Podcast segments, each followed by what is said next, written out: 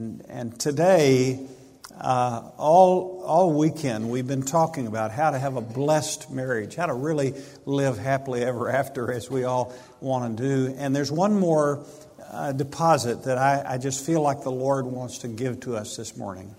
So if you take your Bible, turn with me to Hebrews chapter 12. And we're going to get to the scripture in just a, in just a moment, Hebrews 12. But before we do that, let me ask you a question. And I just want you to be honest, okay? Uh, how many of you in your life have ever been hurt? Can I just see a hand? I mean, just come on, just get on it. Ever been hurt by somebody, something that, some, you know, last service somebody held up both hands. You know, I don't know what that means. We've all been hurt, right? I mean, it may have been a father that hurt us, or a stepfather, it may have been a mother, right? Uh, I had a extremely angry man who lived next door to me for eight years. And uh, I've, I've never been quite around this angry of man. When I began to dig in his life, I, I found out the hurts that had precipitated that uh, way back in his past and his family line for a long time. So we've all been hurt. Sometimes it's a colleague, sometimes it's a friend. I mean, that's one of the worst hurts, isn't it? When somebody we thought we could trust with anything and then they misuse that and they and they say something, they do something, they they gossip about us to somebody else, or they betray us. It's just it's just really painful. I tell you, one of the worst kinds of hurts is when it happens in the church.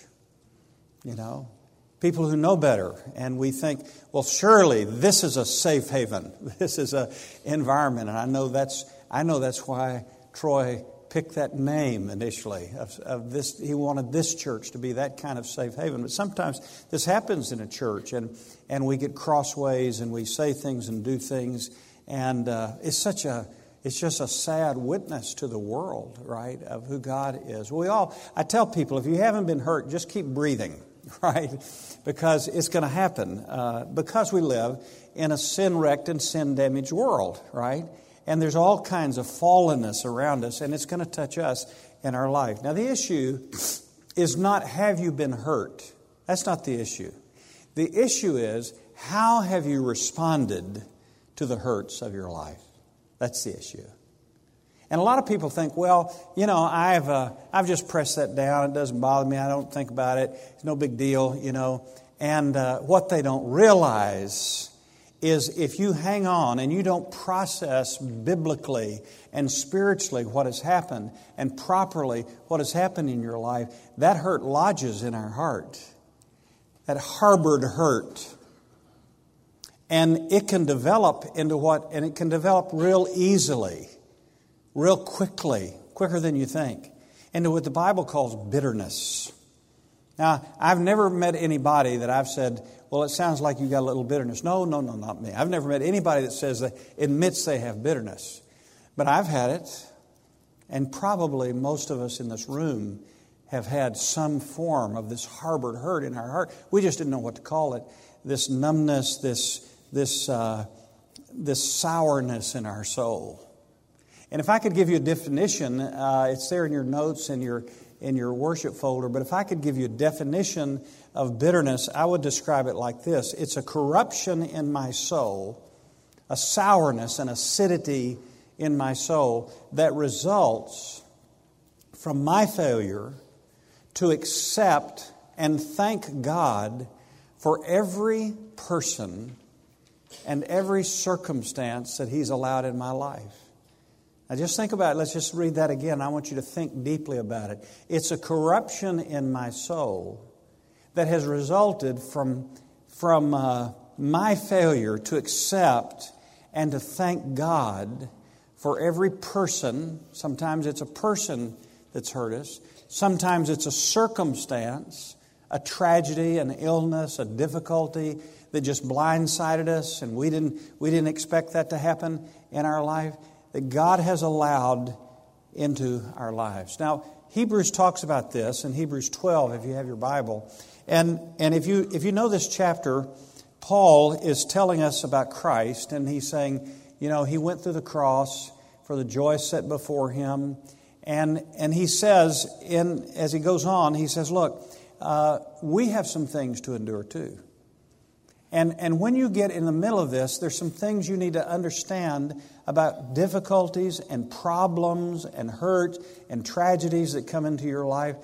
God wants to use those to train us, to discipline. That's a good word, by the way. We get the word disciple from that, right? To discipline us and to train us. And he, he uses the argument, he said, Your father trained you, he disciplined you, and it was for your good. And then he comes in verse 10 and he says this They, your fathers, your parents, disciplined us for a short time as seemed best to them, but he disciplines us for our good. It's always for our good. It's always for our good. Would you say that with me? It's always for our good. You didn't sound very convincing. It's always for our for our good that we may share his holiness. All discipline for the moment seems not to be joyful, but sorrowful, yet to those who have been trained by it, afterwards it yields this peaceful fruit of righteousness, of rightness. Therefore, now he's going to tell us what to do when we get hurt. Therefore, strengthen the hands that are weak and the knees that are feeble Make straight paths for your feet. In other words, don't take any, any side routes because it's just going to get worse, trying to find a little temporary relief. Make straight paths for your feet so that the limb which is lame may not be put out of joint, but rather be healed. And in the midst of this, pursue peace with all men and the sanctification without which no one will see the Lord. And then verse 15 is where we're going to camp. See to it that no one comes short of the grace of God, and that no root of bitterness springing up causes trouble, and by it many be defiled. Now, I, I want you to just notice two or three very practical things with me. First of all, what's the origin of bitterness? In other words, where does it come from? Well, it comes, if I could just say it like this, from the misunderstanding and not embracing God's kingdom training, God's ultimate agenda for our lives. In other words, what God says in this, in this verse, the first little phrase is very descriptive. He says, when you're in this trouble, when you're in this difficulty, when somebody's hurt you or a tragedy has come, he says, don't fall short of the grace of God. In other words, what he means is there's grace available. There's grace available. Now, I know you talk about grace a lot here. Grace is, is uh, this divine favor, this un, undeserved favor that God gives us. There's another side of grace, and grace is the, that, that divine enabling and empowering God gives us to give us the desire and the power to do what God wants us to do. In other words, Paul said, I had this thorn in the flesh. I didn't, I didn't know what to do. And God said, Look, I'm going to give you something, and it's going to be sufficient. It's grace. I'm going to empower you. And that's just my goodness. That's just my grace. And my grace is going to be sufficient for whatever you go through. So when we're in these difficulties and when we've had these hurts in our, our life, he says, look, you need the grace of God. But the problem is, is in our pride, we think, well, I don't need God. I don't need God's grace. I'm just going to figure this out myself. I'm going to take care of this situation. Now, in, in, the, in the meeting the last couple of days, we talked about James 4 6, and it's, it's found, this same verse found three times in the scripture. God opposes the proud, but he gives grace to who? To the humble, right? So if you want grace, humble yourself. Admit your need, acknowledge your sin. Say, Lord, I need you. I don't know how to handle this thing. I don't know what to do. And God says, Man, when you come to me, the, the, the, first beatitude, and you recognize your spiritual poverty, I will pour out the kingdom on you. Man, I'll just give you all the grace you need. But if in your pride, you don't turn to me, you don't run to me, you don't say, Lord, I, I can't do this on my own then God says, okay, you're not going to get my grace. You're not even wanting my grace. You're not even asking for my grace, right? So God opposes the proud and He gives grace to the humble. So, really, when you look down and you kind of uh, put all this together, the root of bitterness in our life is ultimately pride. And pride, by the way, is the root of every sin. It's the root of P R I D E, right? The big eyes, right there in the middle. I can do this. I can handle it. I don't need God. I'm not the problem. You're the problem. It's just pride. And, and it's the mother of every sin when you think about it. And in our lives, uh, we're all proud. We, I mean, that's what started the problem in the garden, right? That's what the problem was with Satan when he fell. It's I, I, I. In our pride, we have certain expectations about life, right? And there's nothing, you know, terribly wrong with expectations, but we expect to live happily ever after. We expect there's no problems. We don't ever expect a boss to do something bad to us. We don't ever expect a colleague to stab us in the back. We can't imagine a, a relative doing something that would hurt us deeply, or a stepfather that would abuse us, or, or anything like that. And so we have these expectations. Well, guess what happens with expectations in life? They're not met, right? In this fallen world. And when our expectations are not met, we get hurt. We get hurt. And, and sometimes there's a face associated with those hurts. And we have this thing the Bible calls unforgiveness. We just find it really hard to let go of it, we, to, to forgive them.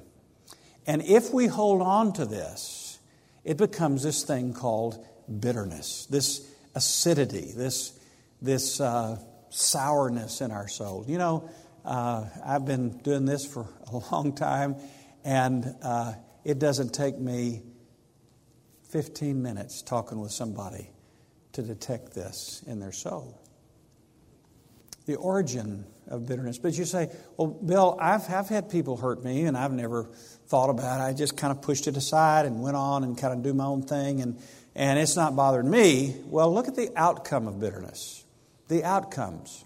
What does bitterness do? What does any kind of harbored hurt, whether it was small things, sometimes it's a series like in a marriage, a lot of times it's, a, it's the little piranhas, you know, that are just nipping at your heels all the time, and, and it just builds and builds and builds over time, and it kind of lodges there in your soul. She always does this. He always responds this way, and you just kind of build up this hurt in your heart. And I'm just telling you, if you don't deal with that, quickly and constantly, it builds up, uh, can, can really cause problems down the road. That's why you see couples that look so great and everything was so fine, and then all of a sudden you hear, hey, they're getting a divorce. And you say, where in the world did that come from? Right? Harbored hurt. Why else would they do it? Harbored hurt. And, and hurt, bitterness, you look in this verse 15, bitterness always springs up. It always comes out. So, one time years ago, Holly and I went to a conference, and this deacon we had in our church in Norman, Oklahoma, said, Hey, I'll mow your lawn. And I said, Well, you know, biblically, I think that's what every deacon should do. And so, uh, on a regular basis, so he came over. Not only did he mow our lawn, he got his weed eater out. Now, some men should not be allowed to use a weed eater right? Because it's a sense of power. Do I, can, I, can I get a witness here? Okay? I mean, sometimes it's like, you know, you just I can't control my kids, but man, I got this weed eater. And, and you come, your wife comes home and said, man, look at that flower bed. It's so clean. Yeah, but there are no flowers left, right? So this guy was kind of that guy, you know, and he, and he just, he just weed ate everything. And, and I had one tree in Oklahoma, you have to plant trees if you want them. And so I had this one little tree, and I had nurtured it, fertilized it, and everything. He just stripped the bark off that tree, and it died. I came home, and it was, you know, it was dying. And, uh, and so I just, I didn't want to dig it all up and everything, so I, I just cut it down at ground level. Well, pretty soon I was mowing the lawn, and a little, a little shoot comes up, you know and I just mowed it down, and then that happened out pretty regular. You know, this little shoot would come up. I was telling this one time, and somebody said, "Well, why didn't you just let it grow?" And I thought, I never even thought about that. but anyway, uh, I just kept, I just, it, it just kept constantly coming up. You know why? Because roots produce shoots, right? And that produces fruits. It's, it, it's unmistakable. Now, you may be here and you say, Well, not me. Listen, my dear friend, you are no exception to this rule. If you have something harbored, it may be something small, it may be something really big in your soul. I promise you it will spring up. And the second thing, verse 15 says, it will cause trouble. It will cause trouble. Hurting people hurt people. Just take that one to the bank, right? Hurting people, this, this acidity comes out in certain forms, in certain ways, at certain times. It's like acid, and it hurts people. And, and I, I just want to put up a little list of some of these things that cause trouble. Throw that up on the screen if you would. Uh, for instance, what happens is when we get hurt, it hurts. That's why they call it hurt, right? So it just it's painful. And nobody wants to be hurt. So what we do is we, we develop little strategies so we won't get hurt again. For instance, have you ever met somebody that just had a really quick temper? I mean, they just would fly off the handle at anything. I, I promise you, you dig down very far in their life, they were hurt sometime in the past, and whenever whenever somebody comes and starts to, they think it's going to hurt them, they go on the offensive. If anybody's going to get hurt in, in this situation, it's going to be you, not me. That's a strategy. Or they're, they're sensitive, overly sensitive. You just think, man, you, you know, you can't talk with them about that. Don't go there. Now, why would you say that? Because there's a bitterness there that's going to come out and it's going to hurt them. It's going to hurt you. Or an easy prey to gossip. In other words, people say, I don't know why, but the people just always come to me and give all their gossip. They're kind of proud of it. Well, the reason is probably they have picked up in you this willingness to kind of commiserate with them about, about other people or fear. You know, I mean, if you've been hurt, naturally there's going to be fear about getting hurt again. And it will cause you fear is not of God, right? And fear can keep you from taking steps and going places that God has ordained for you. But you just say, I'm just not going to be there. I mean, I've, met people many times who are just kind of closed off and withdrawn a little bit. Now, that's, I'm not talking about personality, we're all different, right? I'm talking about the fact that, that something has happened to them and they just say, I'm, I'm not going to go there. I'm not going to open myself up to somebody because I did that one time and it really backfired on me. It really hurt me. Or maybe it's this stubbornness or a controlling, demanding spirit. In other words, I've been hurt and because of that, I'm going to get a little box around my life and I'm going to control everything that comes in and any people that try to do anything, I'm going to control them uh, because I don't want to get hurt again. And an inability to trust God. I think all bitterness, I have pretty good biblical reasoning behind this. I think all bitterness ultimately is bitterness towards God. Because, particularly if you're a believer, you know God is sovereign, and, and you say, God, you could have stopped this. Why did you allow this? Just trying to walk with you. Why would you let that person do that to me? Why would you let me lose my job? Why, why, would, you, why would you let this happen over here? And we get upset with God, right? And I want to tell you something. If you're upset with God, I promise you, you're going to have a hard time following Him. You're not going to want to read the Bible because you're a little ticked off at what God is doing or allowing in your, in your life. So bitterness always springs up, always causes trouble, and always defiles many. I had a guy in my church in Norman, Oklahoma, that was one of the most bitter men that I had ever met, although everybody thought he was, he was wonderful because he worked real hard in the church.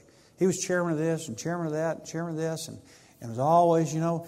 And the reason when you got close to it was because he wanted to control everything, right? And he had been controlling that church for many, many years. And one day I had been meeting out in the panhandle of Oklahoma where he grew up, and I said, Hey, I was out in this town uh, where you grew up. I'm telling you, his whole demeanor changed. So much so that I said to him, I'll call him Fred. That's not his name. I said, Fred, what, what, what's, what's up? What, why are you looking like that? He said, Well, let me tell you a story. He said, My family and I sharecropped on the farm of a Baptist deacon in that town, and the sheriff's brother got drunk and ran over my dad and killed him. And then the sheriff took his brother across the state line so he couldn't be prosecuted, and he hit him out. And he said, and then the Baptist deacon, a little while later, kicked us off his farm, and my mother and my four brothers and sisters and I lived in abject poverty for years. And you know, I began to talk with him about this for 46 years. He had been trying to find and prosecute that man who had killed his dad. Just bitterness. And his method, his little strategy, and it's understandable, was I'm going to control everything so I don't get hurt like that again. One day, a friend of mine, Pastor Buddy, a close friend, called me from a church north of, of uh, Norman, where I was up in Enid, and he said to me, he said, Bill, I need your help. I said, What's the deal? He said, I got a guy in my church that is just giving me fits.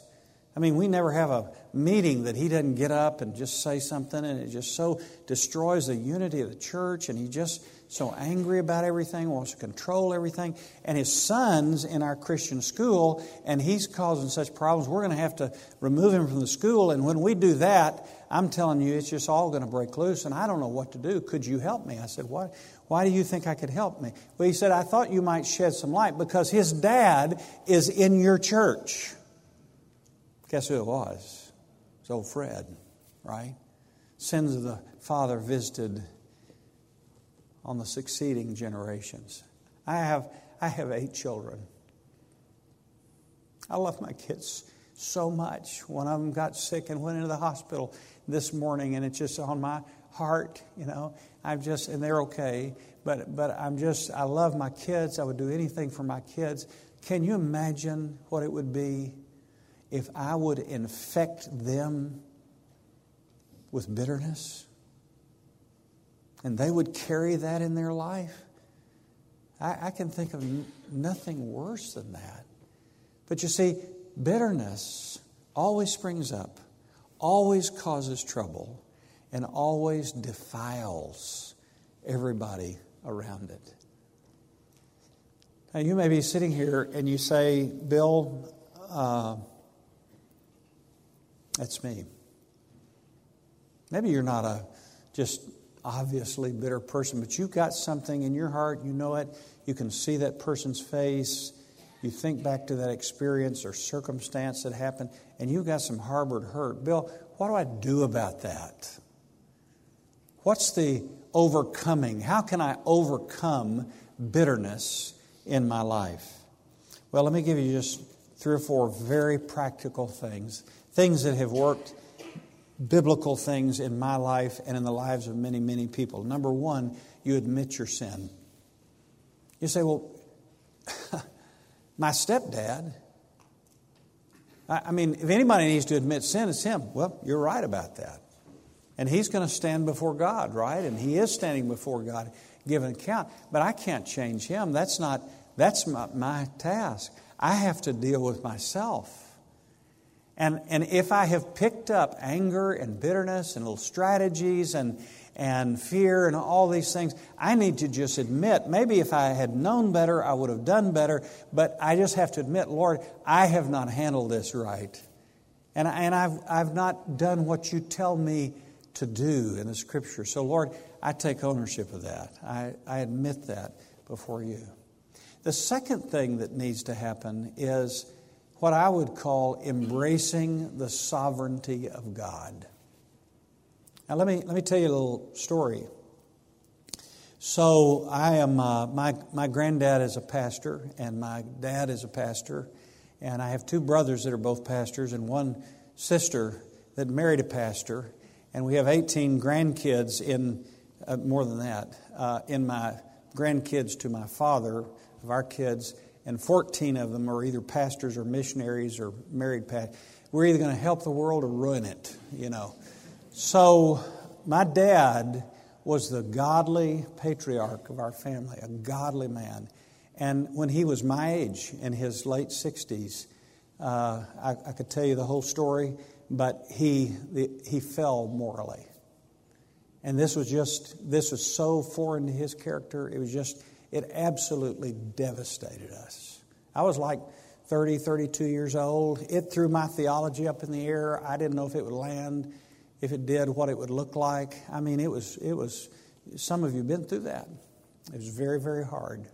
And this roller coaster, this just happened for about two years. And uh, so I got bitter. I didn't know it. I would counsel people, but I didn't realize. I just got numb. I just didn't feel anything. I didn't want to read my Bible because I really wasn't particularly interested in hearing what God had to say. And by the way, I was pastoring a church and, and preaching every Sunday. Now go figure that one out, right? But I just didn't, I just, uh, somewhere in there, this bitterness kind of lodged in my soul. And one day I was with the family, and when you're bitter, your kids are louder. It's just kind of a given. And so they were, they just seemed real loud. And I told Holly, I said, I got to go for a walk. And I went out walking. And, and sometimes in Oklahoma, there's some big, if there's some water, there's some big cottonwood trees. And I stopped by this cottonwood tree. I was just, just stuff seething around in my mind. And I had prayed for years this prayer God, whatever you need to do to make me a man of God, that's what I want you to do. I prayed that literally thousands of times. I meant it with all of my heart. And I stopped under that tree and I lifted my fist to God, and out loud I said to God, God, if this is what it takes to make me a man of God, I don't want it. And boy, immediately when that came out of my mouth, I thought, oh my goodness. And it was like you had lanced a, a boil in my heart, and this just kind of came out. Just real raw honesty. For the next period, the Lord, the Holy Spirit, just ministered to me under that tree. It was so beautiful, Troy. I, I took my kids back one day to that tree and just told them what had happened. And the, and the Spirit of God just started bringing Scripture to mind. And, and He just said to me things like, Bill, I'm not the author of sin. I didn't cause this. This is not, your father's sin was his choice, right? And Bill, I'm the only one that can help you and redeem you in this, and you're holding me responsible and holding me at arm's length. And, and, and you can't get my grace and help as long as you do that. And what happened under that tree, I've often said, it's like I had my fist clenched and I was saying, God, I will not receive this in my life, which was really stupid because it was in my life. What anything I could do about that? But I kind of relaxed my hands under that tree and said, Lord, I don't understand all of this, but I will accept this circumstance as if it's from you. I thought about that many times. And that was the day that bitterness began to leave my soul. And what I realized was happening is the Lord was taking me through a little moment to embrace the sovereignty of God. God, you're the king. I don't deserve anything. And, and by your grace, you've saved me, and by your grace, you've done so many good things. If you want to take me through some hard things, to train me and equip me and develop me, Lord, you have the absolute right to do that. I accept your sovereignty over my life. Can I ask you a question? Have you ever done that? Have you ever done that in relationship to these hurts that you've had in your life? And when you do that, you're ready to do one of the most important things, and that is to forgive. And you say, Bill, I was tracking, tracking with you all the way, and I'm thinking about this person that hurt me, but I kind of draw the line there about forgiveness. I, I just can't. Well, you may not want to, you may not feel like it, but you can. I mean, if we t- told Troy, if we said, Troy, I want you to fly, And he says, I can't fly. I said, Why don't you go out in the parking lot and fly? He said, I can't fly. Then I pulled out a gun and I said, Either you fly or I pull the trigger. And he'd start flying. He wouldn't, couldn't get off the ground, but it would be a great YouTube video, right? Okay? It would be unfair for me to ask him to do something he cannot do. God has said to every one of us in this room, I want you to forgive others just as I've forgiven you. Lord, I can't. Oh, yes, you can. It's called grace. If you'll cooperate with me, you can forgive. You may not feel like it. You say, well, what is forgiveness? Look at this little definition. Forgiveness, first of all, is my responsibility. Don't care what anybody else has done, the forgiveness side of that is on me. It's my responsibility. Look at this by a choice of my will. Now, this was one of the most liberating things that's ever happened to me. Forgiveness is not an act of your emotion. Nobody would forgive anybody if that were true, right? It's a choice of your will, it's a decision you make. Look at this next statement to release a debt. To release a debt. Now, what happens is when someone hurts us, we have a little ledger book in our heart, right? And we write it down. And the reason we write it down is very simple. We want to remember and we want to make them pay. And we're real creative in how we make them pay. We can withdraw from them, we can lash out at them, we can argue with them, we can uh, gossip about them. Somebody says, Boy, your husband is so wonderful. Yeah, he really is, but, you know, and that's our way of just chipping away, getting back a little bit. I mean, we can do all kinds of things because we have it in our ledger book and, and, and we, we have it there because we want to make them pay, right? 1 Corinthians 13, when it's describing love, right in the middle of that, love is patient, love is kind, he says this it's an accounting term. Love doesn't keep a record book of other people's wrongs. Love forgives, love releases that. And if you had, if you had, uh, I often say, if you had uh, painted my house, you'd go home and write it in your ledger book, right? And Bill Elliff, he owes me $3,000, whatever it is. You could, by choice of your will, say, you know, I love old Bill. He's got eight kids. He's got all those grandkids just swarming over him like ants. And, and, uh, and so I'm going to I'm to forgive that debt. And you could just mark it out, right? Just a choice that you make. Now, this is what God, by His grace, gives us the ability to do with anybody. Lord, they're responsible for what they've done, but, but I'm responsible for how I've resp- respond. You've told me to forgive, and Lord, I'm not going to hold this debt against them. Now, look at this next phrase to release a debt by faith. So, right in the middle of this thing in our church, when we were dealing with this guy, Fred, and he went on a rampage, tried to take control of the church, had secret meetings. I mean, I had death threats on my life. It got pretty intense.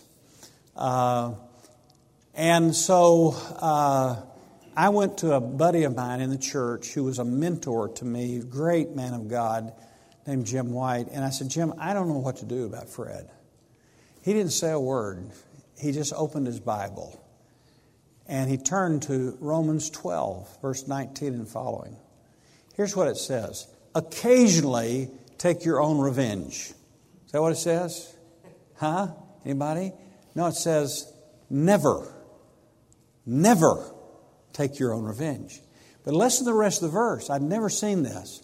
But leave room for the wrath of God. Vengeance is mine. I'll take care of this. I'll repay. Stand still and see the salvation of the Lord. Right? So, vengeance is mine.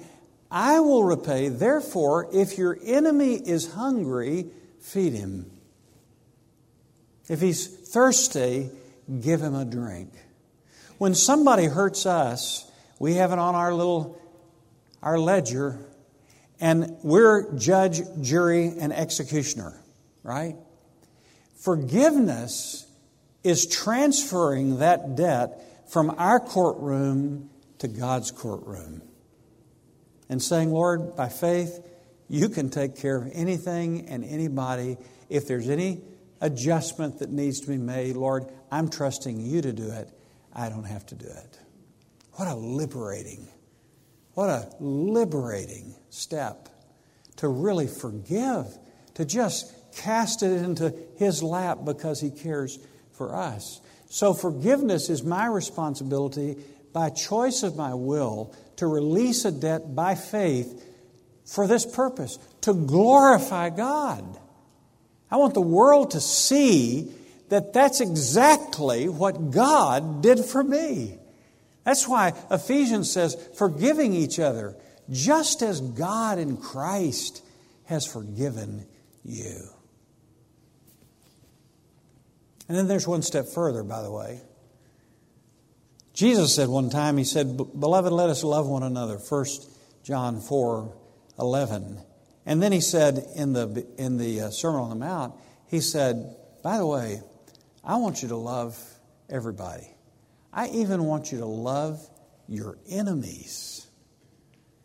If you love people just love you, I mean, anybody can do that. But if you love your enemies, it's going to show the world that you are a son of the Father. So, we're to love. You say, man, I can forgive them, but I ain't going to love them. I'm just not going to do it. Well, talk to Jesus about that one. He's the one who commanded us to love. You say, well, I don't know how. Well, let me explain that. When you became a Christian, the Spirit of God came to live inside of you. Now, when, when Troy walked into the room today, his head didn't roll in, little bald head, you know, head roll in, and uh, it was kind of uneven because his beard down there is kind of plopping along. And then his torso came in with his arms, then his legs came in, then we put him all together in the front row, right? No, he came in this morning in all of his splendor and glory, right? When Christ and the Holy Spirit came to live in you, he didn't come just a little bit of Him or a little bit of this or a little bit of that. The Holy Spirit, God, lives in you. That means all the love that you need is in you, right? It's all in there. And that's why Paul says, here's how this happens Romans 5 5. The love of God can be shed abroad in our hearts by the Holy Spirit. This, this is what Paul said in Galatians chapter 5. Look, just walk by the Spirit. Just follow me. And the fruit that's going to come out of that, of the Spirit, is love. Love is going to flow out of you. Is that you? No, it's you in cooperation with God. It's you abiding in Him. It's you fully surrendered to Him. And we say, like Paul said in Romans 6, he said, present the members of your body, your eyes, your, your mind, your hands, as, as weapons, is literally the word, as weapons of righteousness. Not weapons of unrighteousness, unholiness, unforgiveness, unkindness. Don't do that. Present your body to the Lord and say, Lord, you live in me. And Lord, I'm asking you to flood my heart with love, and I will do whatever your love prompts me to do. By the way, can I tell you where I learned this?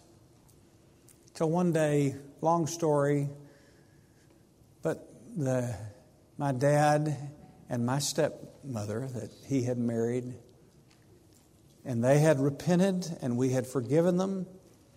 And uh, they were coming through Oklahoma. I had seen my dad, I hadn't seen her.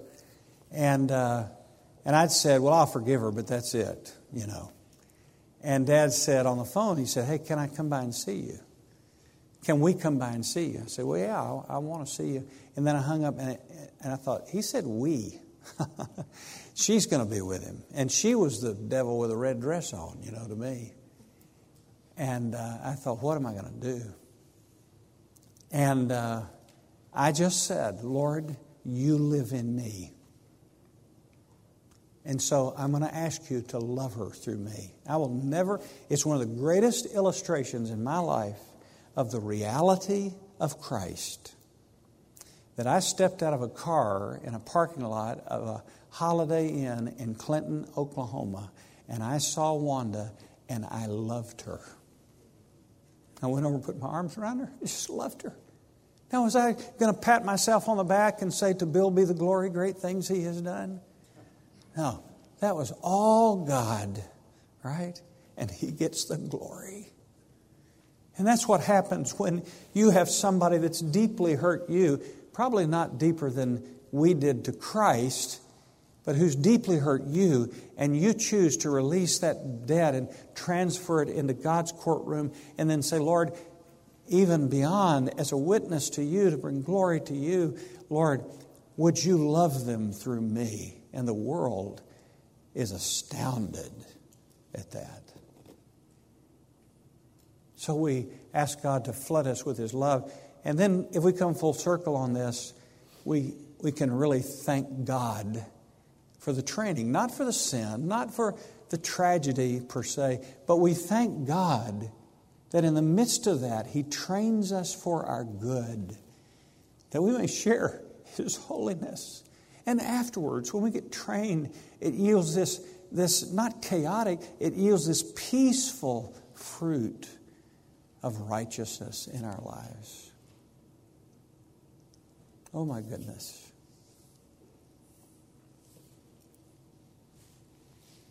The Lord is here this morning.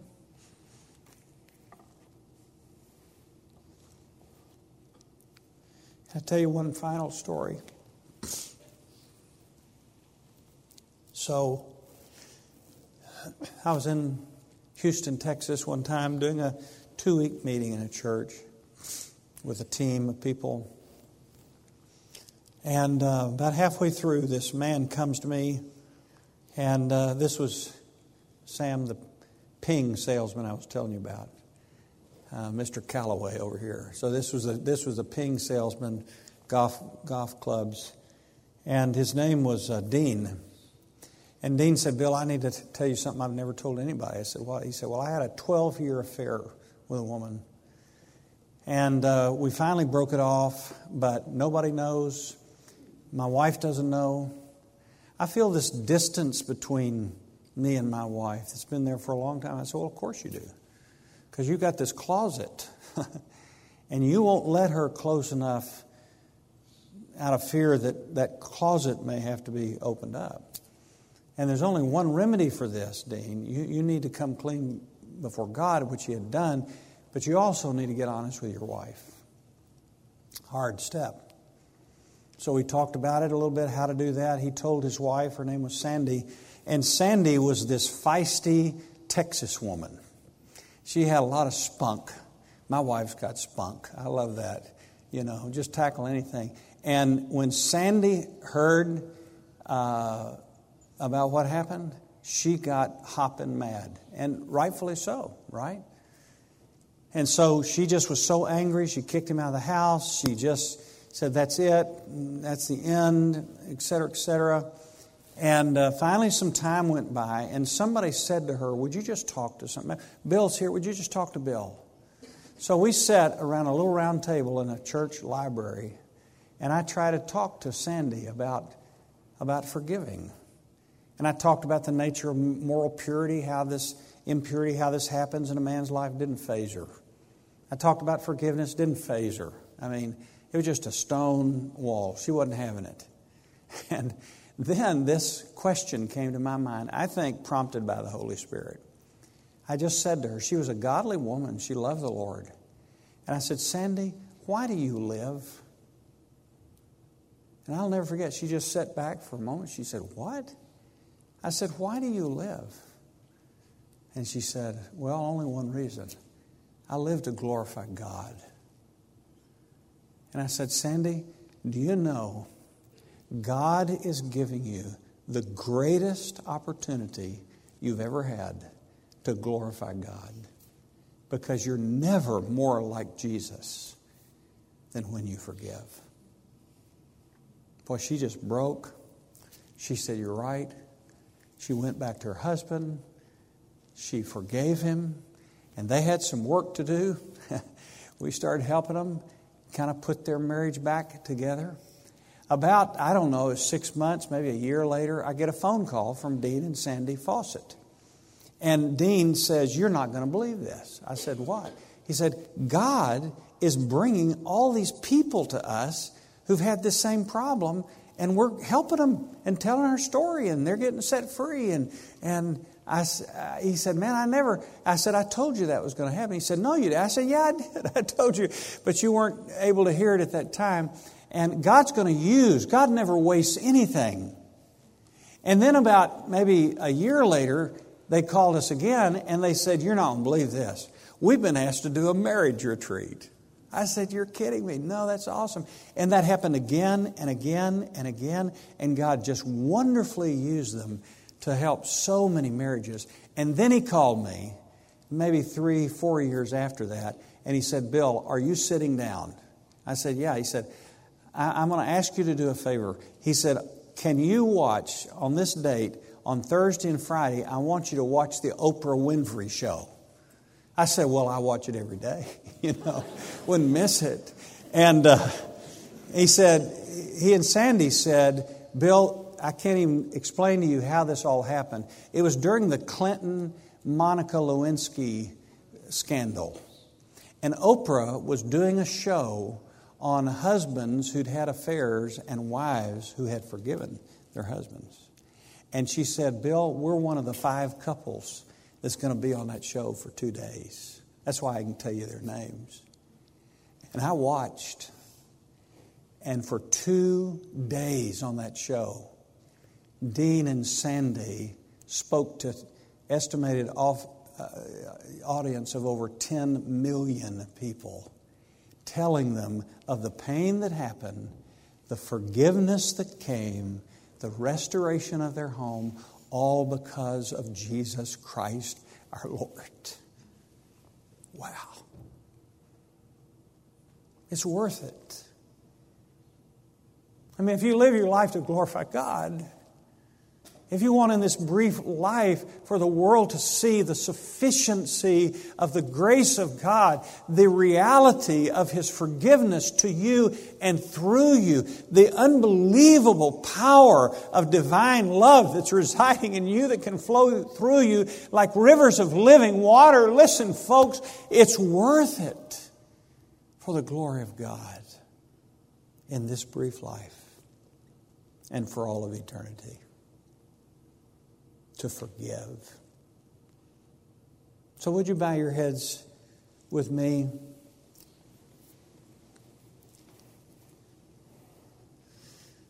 I'm going to ask you for the next few minutes to pray with me. And here's, here's what I want you to do. Just I invite you to do. I wonder if you just hold your hands in front of you. Maybe even physically do that. Just cup your hands in front of you. And I wonder if you would place in your hands that person who hurt you. It may be somebody that's sitting right beside you. Maybe it's a experience that's really hurt you. Just hold it in your hands right there. And I wonder if you could just pray about that with the one who loves you and gave his life so you could be forgiven. And just in prayer, just say, Lord, forgive me for holding on to this for so long.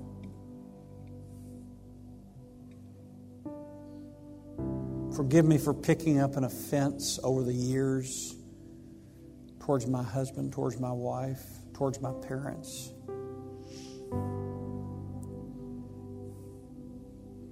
And Lord, by faith, I just want to mark their name off the ledger book as a choice of my will made possible by your grace. Lord, I choose to forgive them right now. Just tell Him.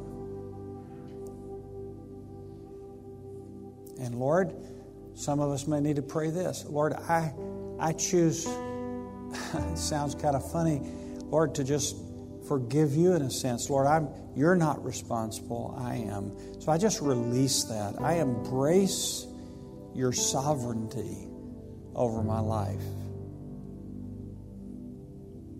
I want you to be my Lord. And whatever, Lord, you want to do, although it may seem painful afterwards, it will yield wonderful fruit and I can share your holiness. And Lord, now I ask you to flood my heart by your Holy Spirit with your love. And Father, I even want to say I'm grateful that nothing can happen in my life that can't be used for my good, for others' good, and for your glory. So I thank you for your Romans 8:28 training in my life. Father, I pray for just a great purging of our souls right now. I, I pray that we would lay this down, transfer it to the kingdom of heaven, and just leave it there. And I pray, Father, any moment when we, the devil just whispers and tries to get us to pick that back up again, or we get in a conversation and we're tempted to say something, or I just pray that we would just leave it in heaven. We just say, I'm not going to, I'm not going to go there anymore. I, I just choose to forgive them. I'm not going to let accounts kind of build up in my soul. And I pray, Father, that those who, even the ones who have offended us, would see the majesty of the love of God flowing through us. We ask that, Father, for your sake and for your glory, we pray. Amen.